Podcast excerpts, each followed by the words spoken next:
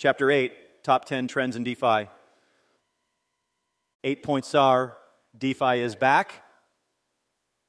DeFi represents just under 0.01% of the approximate $5 10 trillion value of global financial assets. That represents some headroom for growth. Last year provided evidence that on chain financial rails offering transparent and instant settlement can provide greater safety and lower fees under the same stress conditions as off chain financial rails. DeFi held up well when Luna collapsed, when FTX went bankrupt, and when the US banking system froze up. Even the IMF estimates that DeFi applications have the lowest marginal cost of capital by 3x due to slashing operational costs and margin. The move towards a more regulated DeFi might prove to be inevitable. I'm not necessarily giving up the fight, but many top projects seem to be preparing for rigorous oversight. This will spark product changes that make it look as though we are reintermediating finance in some cases. But the better way to think about DeFi in a post regulation age is like a bridge.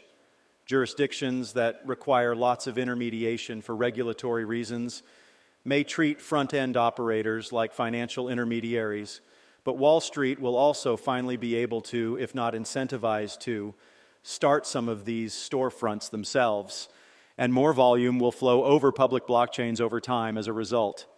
It's the beginning of a gradual multi decade technical upgrade, not dissimilar to how financial firms adapted to the internet. 8.1 DEX platform updates. Uniswap's dominance in the DEX space continues, on Ethereum at least. It even eclipsed Coinbase in volumes in March, SVB crisis, and May, PEPE Boom this year. The automated market maker Pioneer continued to lead DeFi through the bear. The Uniswap DAO, which governs the core DEX protocol, launched Uniswap on rollups, consolidating its lead across the Ethereum ecosystem. Uniswap Labs launched a mobile wallet to lock in its users. Labs unveiled its plans for Uniswap v4.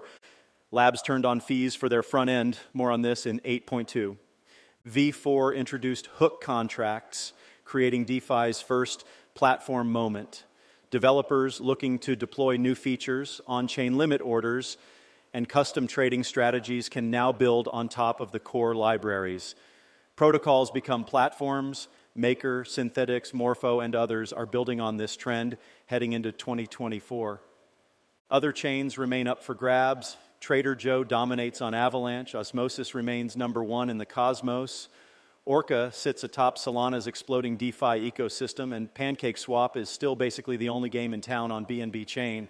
I'd keep an eye on the projects below in 2024 if we see a combination of A, regulator led asset delistings at major Western centralized exchanges, B, a melt up in token prices following a Bitcoin ETF driven rally, and C, the return of the hot ball of money trade for Solana, Cosmos, and non Ethereum based DeFi. 8.2 trading aggregators and front ends.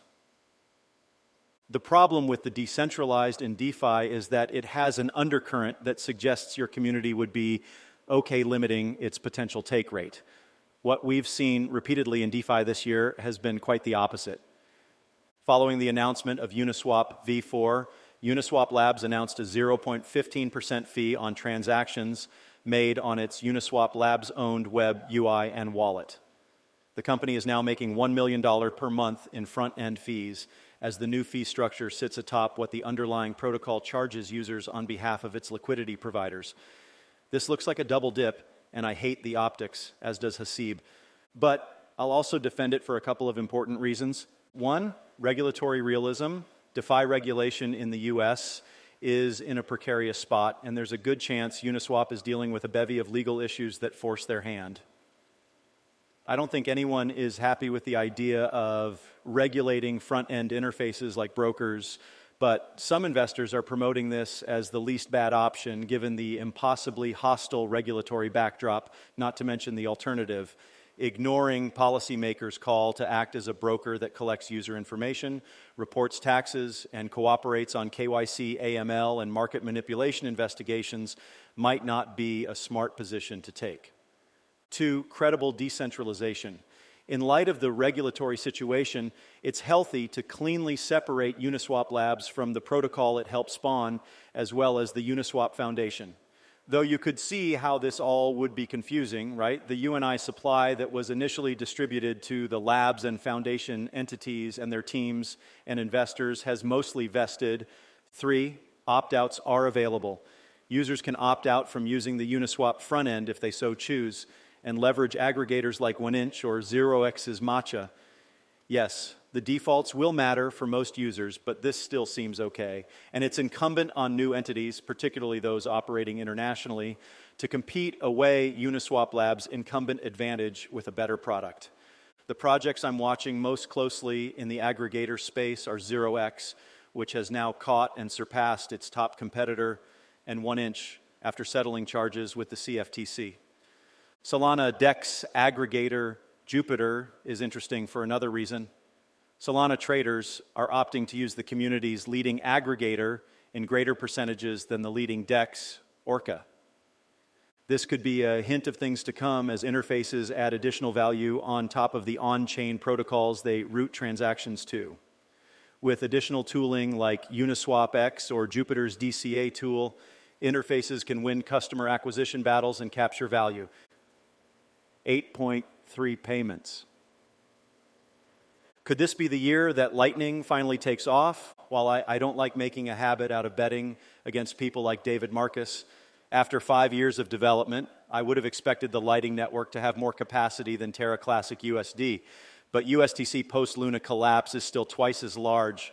OOF. There are some other killer payments protocols coming live that will change how we transfer crypto as a 10x improved payment system versus the traditional banking rails the new functionality these protocols provide can be broadly categorized as streams, continuous real-time micropayments for content, subscriptions, token vesting, etc., splits, smart distributed payments amongst a group of recipients according to predefined logic like royalties, and smart payments, abstraction layers that, that handle complex payment logic on behalf of users. Basically, all the companies raising tons of VC funding Sphere Decent, Solana Pay. These are the tools that AI agents and DePIN networks will use to pay one another, not JP Morgan, and they serve as the financial backbone for new types of DeSoc networks, Lens V2, where synergistic actions between users are rewarded with programmatic payments. Investment in the space fell to just under 500 million after 6.5 billion poured in the previous 3 years. That is a return to normalcy, not the death of the business. 8.4 on chain perps. This year, DEX spot volumes averaged around 15% of CEX volumes, with Uniswap leading the way. But when it comes to futures and perpetuals, the lifeblood of the CeFi markets, with 70% of all trading volumes, DEX market share is an order of magnitude smaller, averaging between just 1.5 2.0%. DYDX is even more dominant than Uniswap with 70% plus market share in its sector and a big year upcoming in 2024 with its V4 upgrade. DYDX has been one of the most popular DeFi applications on Ethereum, leveraging Starkware's L2 infra for its platform, which by itself is currently the fifth largest rollup by TVL. That capacity should increase with the migration to DYDX V4 after the project launched its own customized standalone Cosmos chain in October. The DYDX central limit order book model more closely reflects the trading experience most perps traders are familiar with, so odds are good that DYDX can close some of the market share gap with CeFi given the stresses those mostly offshore platforms have been dealing with amidst an ongoing regulatory crackdown. The market already took note of the opportunity for DYDX this year. Among DEX tokens, over $109 million in market cap, it's been the third best performer behind only 0x and Orca after notching a 170% gain through the end of November. The only things holding back DYDX are a successful migration of its markets to V4 and its still significant token overhang. Just 42% of its token supply is outstanding today.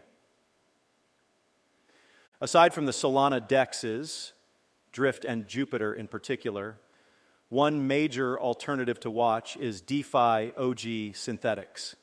Its Andromeda release is upcoming, will introduce cross margin functionality, support multiple new collateral types, and a range of other trading improvements, access controls, liquidation improvements, etc.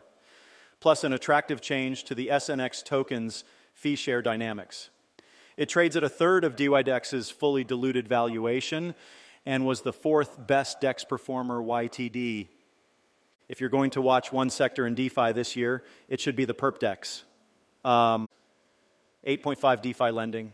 Um, the CeFi lending markets wreaked havoc on crypto in 2022, and their disastrous effects on the centralized lending market, plus rapidly increasing interest rates, had spillover effects in the DeFi lending markets. But, but things are slowly coming back, and I'm not sure I can be friends with you if you don't think that the top 10 DeFi protocols in aggregate will still be worth less than the world's 216th largest bank by market cap in five years.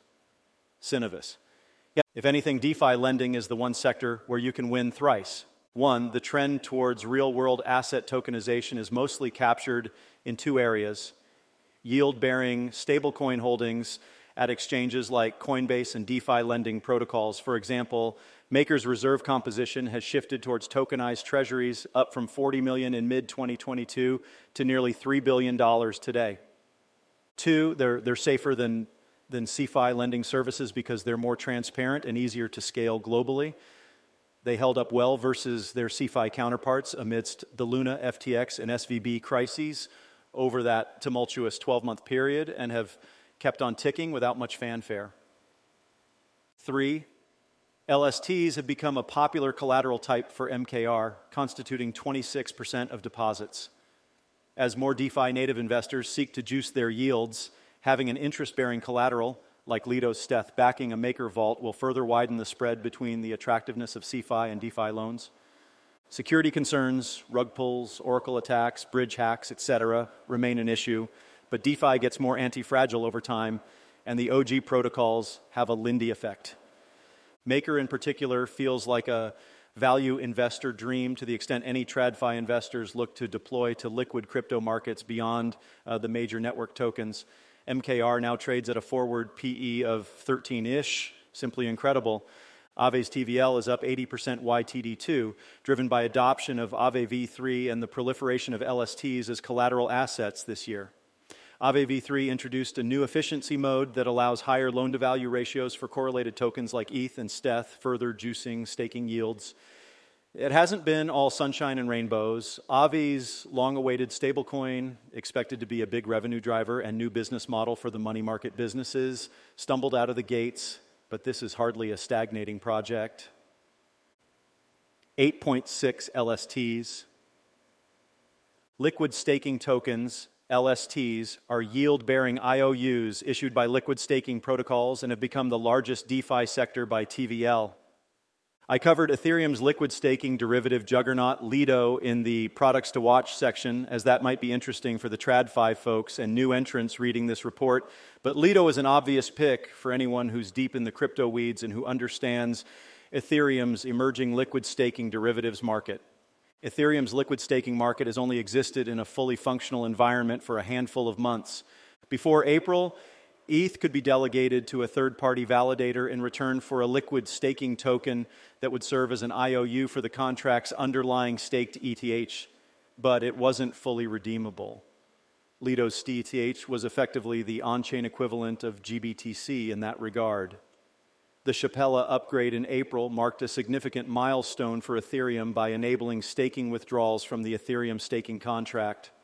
This resulted in substantial capital inflows into ETH staking, as many Ethereum investors had been awaiting the opportunity to stake their assets with the assurance of full redeemability and the flexibility to withdraw at any time. Multiple catalysts still remain for liquid staking. Today, Alluvial and Ether.fi are creating unique LST offerings, and more are working to incorporate distributed validator technology, DVT, to make their staking products and Ethereum staking itself more robust. Liquid staking tokens are a multi billion dollar industry that supports the security of Ethereum, Solana, and other L1s. Liquid staking on Ethereum has a TVL of $15 billion with 28 million ETH staked and a 3.7% staking yield. Staking services collectively generate revenues of 2.3 billion. It's an enormous market with the potential to grow further and I've come around on staking issuance revenue being real in Ethereum rather than a form of stock dividend thanks to the limitations on the growth of network validators to be imposed by EIP 75114. The greatest opportunity for liquid staking protocols will be in 2024 and the years ahead. If a BTC spot ETF gets approved, can ETHs be far behind? Uh, TradFi giants are already tripping over themselves to get Gary's approval. And once it is approved, a staked ETH ETF is not much of a leap. A native yield bearing asset with no inflation, home to the future of finance and the digital consumer economy, and being carbon neutral on top, the investment pitch practically writes itself. But yes, liquid staking could destroy the network with validation delays thanks to a larger number of validators that must communicate to form consensus. And ETH holding disincentives, if LST liquidity eclipses ETH liquidity, disincentives to hold ETH may cause unpredictable outcomes. But the birth of new products like Eigenlayer, a restaking primitive that enables Ethereum stakers to use their staked ETH to secure additional networks, creates counterbalances. Note, Vitalik has discussed his thoughts on L2s and restaking protocols and exporting demand for protocol security, an essential factor in layer 1 value accrual, at length. Liquid staking tokens, LSTs, are having a transformative effect across the DeFi ecosystem too. LST deposits have accounted for effectively all of the growth in Aave deposits this year and now represent the majority of all lending activity in the protocol. Maker is following a similar path with liquid staking deposits surpassing ETH as collateral. Stablecoins and RWAs still represent the plurality of collateral assets. And the new LST backed stablecoin market is now exploding, amassing 400K ETH in staked assets so far this year. LST Finance had a moment in 2023, but it is likely only the beginning. The nearly 1 billion DAG TVL in these protocols is yield bearing assets Yield is the lifeblood of finance, and these protocols unlock a new sustainable yield source for DeFi. Pendle, the native token of the yield trading protocol, was one of the best performing assets in 2023, up over 2,000%. Projects like Ethena and Prisma are still early in their stablecoin development and have the potential to bring new exciting solutions to LSTFI. Will we have a Lido in every POS network pot? Probably. Jito, a combination of Flashbots for Solana. They build themselves as an MEV infrastructure project. And Lido for Solana, liquid staking for Solana, just dropped a mammoth airdrop to its users in early December and may very well be the project that sets off Solana DeFi's winter summer.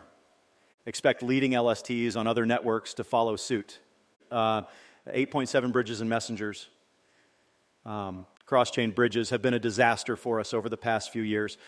Uh, when it comes to crypto's narrative vulnerabilities, bridges are behind only centralized exchange frauds as our biggest and most damaging black eyes.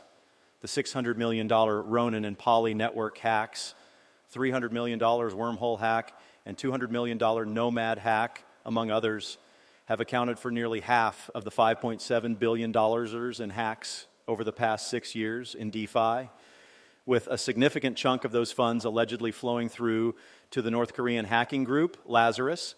Look, it's, it's pretty obvious we're the victims here. No one sets out to lose nine figures of assets uh, in a smart contract vulnerability. But the setbacks shouldn't dissuade us from building trustless bridges, given how obvious it is that the future will be multi chain the open internet of blockchains won't be possible without better bridges and interoperability protocols. I enjoyed this bankless interview on Thorchain, the largest DEX to offer Bitcoin trading today, with about 2% of overall Bitcoin spot volumes. And we've had a few positive developments in the bridge space this year. Our team covered omnichain fungible tokens in depth, OFTs allow any application to mint and burn a single unified token standard across various chains from Layer Zero's endpoint smart contracts.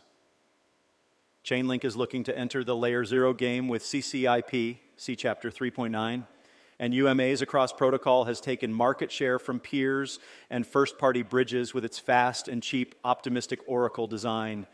I got to hand it to the Marines. I like the mental model and narrative around CCIP as a L0, Chainlink's bevy of core services at the data and computation layer for L1s, and Chainlink itself as an L2, running node infrastructure to perform off chain computations. But Chainlink has some competition. 8.8 oracles.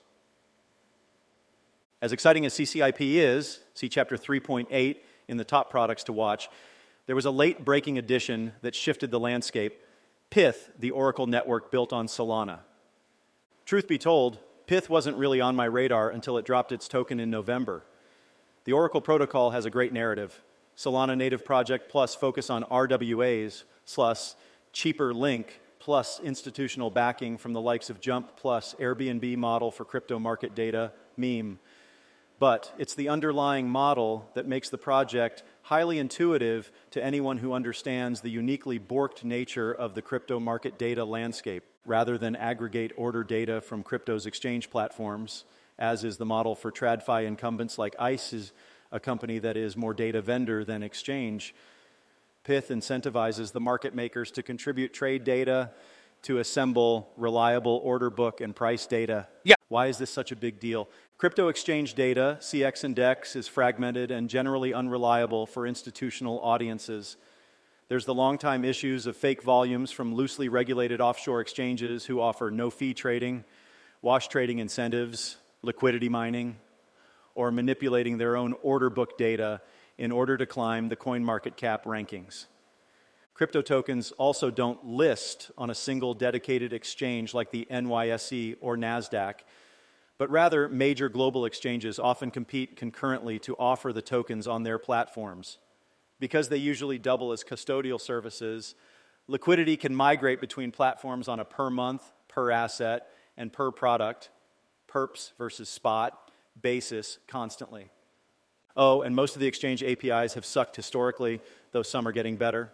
When you add those things up, you get one, the rise of aggregators like Kaiko, Coinmetrics, Crypto Compare, etc., who aim to address the issues above and consolidate various feeds into a single interface, providing an institutionally reliable aggregate spot prices, and two, sophisticated regulated market makers like Jump and Jane Street who connect directly to global trading venues and manage their own higher fidelity records internally. Market data aggregators have a couple of limitations when it comes to offering reference pricing data for certain use cases. First, there are latency issues as you need to hop between multiple exchange APIs and run logic on the aggregator side that can net out bad data, adding hops to to market data intermediaries, uh, losing money to traders with faster information. Second, because of the liquidity fragmentation issues noted above, CEX market data is often misvalued. Crypto exchanges face an issue where they, A, haven't charged for their market data APIs historically, B, want to charge for it now, but overestimate the relative value of their market data compared to their competitors because everyone is coming off zero. C, individually tend to overestimate the take rate they should have on multi exchange index products. Binance will want a fee split that reflects their trading market share, while Coinbase will want a fee split that reflects their regulatory positioning in the West. It's a hot mess. What does this have to do with oracles? When multi exchange oracle data is expensive to aggregate, slow to propagate to networks, and generally only as good as the reputations of the exchanges supporting them, it's easier for an alternative to emerge. On the other side of the trade, market makers are usually the payers, not the sellers of market data. So when someone like Pyth comes along and offers to aggregate market maker data and pay them for it, it's a no brainer to the firms being approached who are collectively able to reconstitute price feeds based on their large positions in the markets. These lower latency price feeds are essential for perp dexes to function, and Pyth has slowly amassed the majority of DeFi trading apps as customers.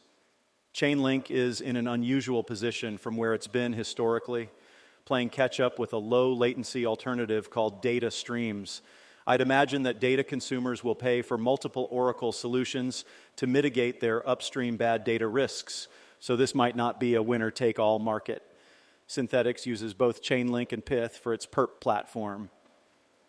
That is assuming more DeFi protocols don't go Oracle free as it is. Now, is that worth 28% of Chainlink? Does that not give Chainlink's new data streams product enough credit? Is Chainlink too far ahead with multi chain integrations and an economic model that can work at scale. That's for the market to decide. As an investor, I don't know how to underwrite these networks. They feel expensive. Chainlink's, fully diluted valuation matches FactSet's. But as a data consumer, I'm excited they exist. Bitwise famously analyzed the fake volume problem in an epic report for the SEC as part of their Bitcoin spot ETF applications. Ironically, this data was then used as evidence to justify the ongoing delays in approving the products. Note, we appreciate our partners like Kaiko, CryptoCompare, CoinMetrics, and CoinGecko. We're happy to work with teams who are working on some of these gnarly problems. 8.9 RWA diversification. People want money and investments on chain, and the thing a lot of people are missing about the coming RWA boom and why this is different from the premature 2015 blockchain, not Bitcoin, and 2018 security tokens die narratives around TradFi coming into crypto is that Wall Street is not rushing in to take advantage of tokenization for its own back end optimization so much as rushing in to satisfy demand from wealthy investors who want on chain products and will otherwise not invest into TradFi. This is a profound realization, and once you see it, you can't unsee it. Robinhood bridged a new generation to the stock market, but they also fueled the rise of meme stocks and and meme coins, and now those young shibes want to load up their IRAs with crypto ETFs, boomer ERC20s that cost 10x more to store than the underlying crypto, but can grow tax free. We probably won't see tokenized commercial real estate anytime soon, but we'll create network states that fractionalize Earth.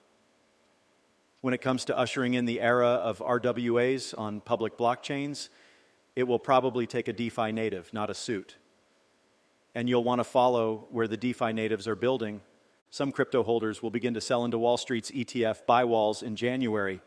And when they diversify into other assets, most will prefer to buy them through Coinbase versus JPM. And we're not stuck with Wall Street, they're stuck with us.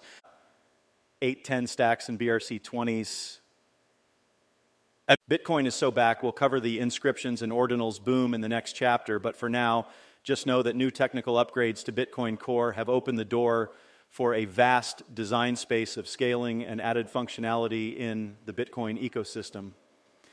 BRC20s, stamps, runes, recursive inscriptions, and other types of new transactions have begun to flood Bitcoin's mempool and spike its fees as enthusiasts and traders tested out the tech. The corresponding fees are a possible solution to Bitcoin's long term security budget issues but they are also a source of concern for those watching the size of the Bitcoin blockchain. The number of UTXOs on Bitcoin has increased 73% since the beginning of 2023 to over 140 million. BRC20s, for instance, create new permanent transaction sets that cannot be pruned and may ultimately affect Bitcoin's decentralization as full nodes require more physical storage. Other L1s are now facing their own issues with BRC20 inspired tokens. Avalanche, Near, Solana, and others have experienced activity spikes from Ordinals activity, and Toncoin even had an outage because of the spikes in volume these types of transactions have caused. Bitcoin has seen a vibrant L2 sidechain ecosystem emerge this year, led by Stacks, which can read and respond to Bitcoin L1 transactions. Stack's upcoming SBTC and Nakamoto release should provide access to BTC liquidity with fewer trust assumptions. Their integrated consensus mechanism is unique in leveraging the full hash power of Bitcoin to secure transactions. There are also several teams exploring rollups on Bitcoin like Chainway, Rollkit, ZeroSync, and Casar Labs. Conclusion Subscribe to Messari Pro for the best DeFi research in the industry. It will be a raucous and volatile 2024, and we've got you covered. Don't miss the boat.